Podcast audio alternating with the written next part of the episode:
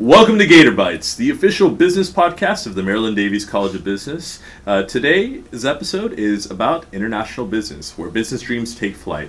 Uh, before we begin, remember to follow us on our social media channels on Instagram, Facebook, the platform X, formerly known as Twitter, and on YouTube. Uh, today's guest, we have Dr. Dietrich von Biedenfeld. Welcome. Good morning. Good to see you again. Good to see you.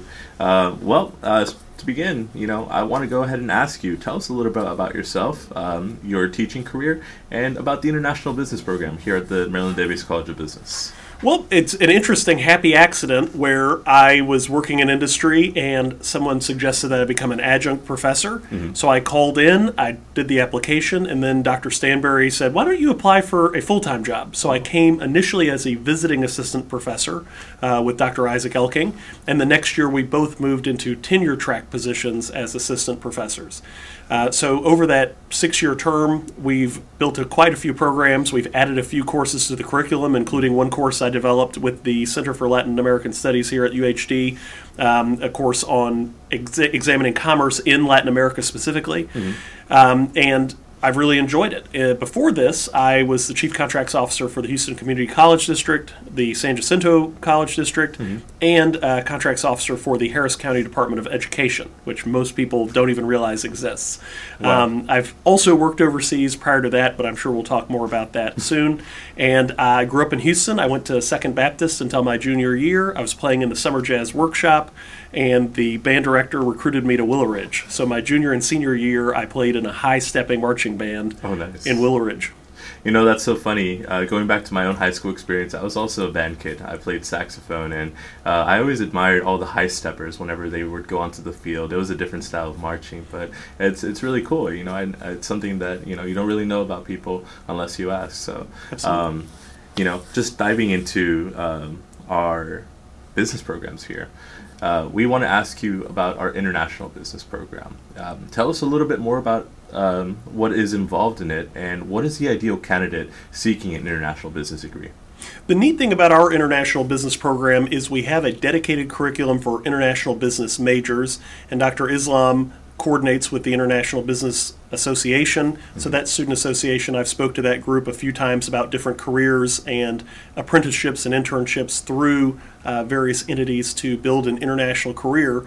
But we also bring in professors from different disciplines. So mm-hmm part of my discipline is supply chain management, and Dr. Candace Tinbrink, who I travel with frequently for study abroad, is in management. She's a strategic, strategic management and entrepreneurship uh, professor. So international business brings those people in. The cool thing about international business potential majors is there are so many different careers in our global marketplace. Mm. If you're an accounting uh, sort of major of personality, but you want to work internationally, you might want to be an international business major with an accounting minor, or a finance minor, or a supply chain minor. Mm. So you can really understand the business aspects within the overall commercial environment of our global marketplace. Wow, that's so fascinating. So, you know, one of the things that you mentioned was that there's a study abroad component. Could you tell us a little bit more about that? I also understand there's an internship component as well. Absolutely. We have a diverse set of options to ensure our graduates are equipped to succeed in their professional lives, whether it's entry level or mid level, because of course our diverse student body sometimes already has jobs. Sometimes they're already working in jobs and they just need a promotion or a different trajectory. So, depending on the experience level, we have the study abroad program. Dr. Tinbrink and I have traveled to Austria, Slovenia, South Africa, oh. Namibia, uh, and our upcoming trip to Australia is, is still in the works. So, we've taken our students many places. Then we've got the internship component where we partner with different agencies to provide that perspective, to give students a taste of what it might be like to work in a directly international business career. We know that most of our products are manufactured or assembled overseas and come here. So we're aware of the international business community. But as an individual, your professional role working in the capacity as an international business executive, that requires certain skills, particular skills. And as far as students who might consider an international business major, get started on learning a second language. Um, take some trips, right? Mm. Before you commit to a certain career path, go shadow someone in that environment. One of the things, just personally, I was very uncertain about law firm culture because I had heard horror stories. Mm-hmm. So before I considered uh, different jobs, I would actually go shadow people to see what they really do, to make sure that the job title and description aligned with what I was going to do day to day, because I didn't want some high minded job description and then show up every day stamping papers, which is what I did for the State Department in Tokyo. But that's another story. Uh, so when we think about those things, learning another language, going to explore those cultures, kind of getting a taste, and that's what we try to do with the internship before you actually put both feet in the water, put a toe in, make sure it's not too hot or cold. You know, that's so fascinating because more often than not, you want to be able to get a taste of what your day to day is going to look like in the next chapter after you graduate. And we want to ultimately have fulfilling careers, and um, everything you said tracks with what it encompasses the international experiences, but at the same time, by being able to get your foot in the water and understand what is it actually like to work in a different country in a different work culture, um, it gives you an idea of like whether or not you'll be equipped to be successful in that role, or if it's something that is some is an opportunity to look into other venues and other career paths down the line. Uh, but we ask very hard hitting questions here, and we have a question that's on every student's mind. Where are you going in spring 2024?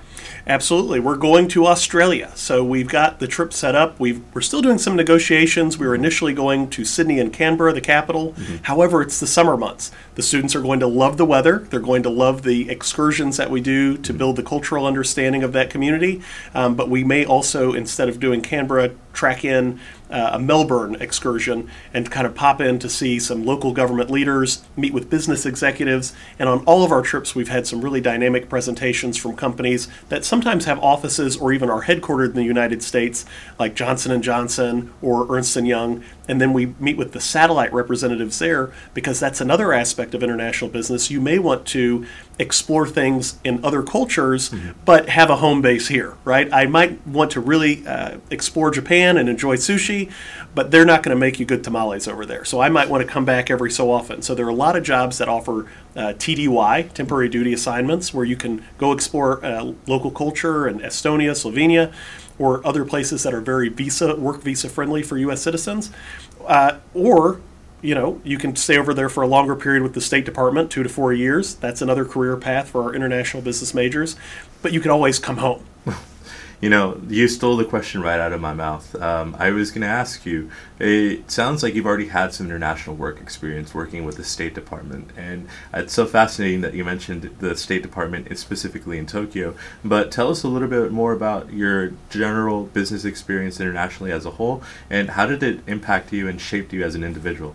We're, I'm a continuous uh, improvement person, so I'm a lifelong learner. And even last year, when I was in Milan as a delegate for an international summit on environmental law, the year before when I was in Mexico City, um, I'm still continuing to learn and grow as a business professional. There's not a time where you stop and say, I, am at the pinnacle. Uh, once you stop growing, uh, you start on the backward path. So I don't like to do that. But I really found that um, some of my experience was shaped by having two older siblings uh, one sister who was in Japan with the military, another sister who participated in the JET program. Mm-hmm. And I was able to visit them and sort of explore that culture. And of course, on a personal note, being of mystic ethnicity, my father being from Germany, my mother being black, Irish, and Creole, mm-hmm. I really found the symbiotic nature of Japan to meet and resonate with me as a person. That is, they're very timely, very punctual, very work centric, like my father's culture generally.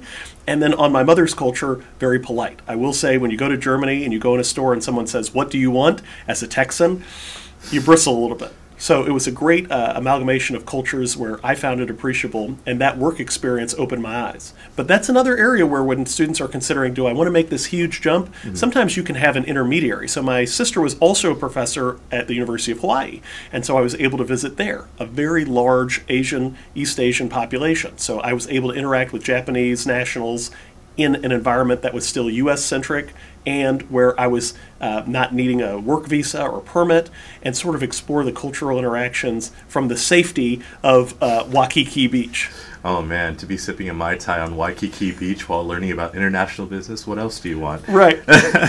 no, but um, you know, we we look abroad often for inspiration, but you know, after everything that's happened with the pandemic, there are some people who want to retreat from the international space who believe in more of the idea of isolation. Uh, why do you think it's so important to be able to look beyond our borders and do business internationally uh, in terms of the international business space? Well, absolutely. How do you grow without taking in perspective. That's why you often see polls done for political candidates or you see surveys done of restaurants. Many of our students are using Yelp or Google reviews. That's to get that additional perspective. And if you only look through the lens of homogeneity, you're really not going to reach your full potential because you're going to reinforce habits that necess- aren't necessarily healthy for your mind or spiritual growth, um, and you're not going to be able to take full advantage. And so I really think, as we saw with World War I, where we tried isolationism and it did not work, the pragmatic reality is it's a global culture, and if you don't go out to it, it will come to you.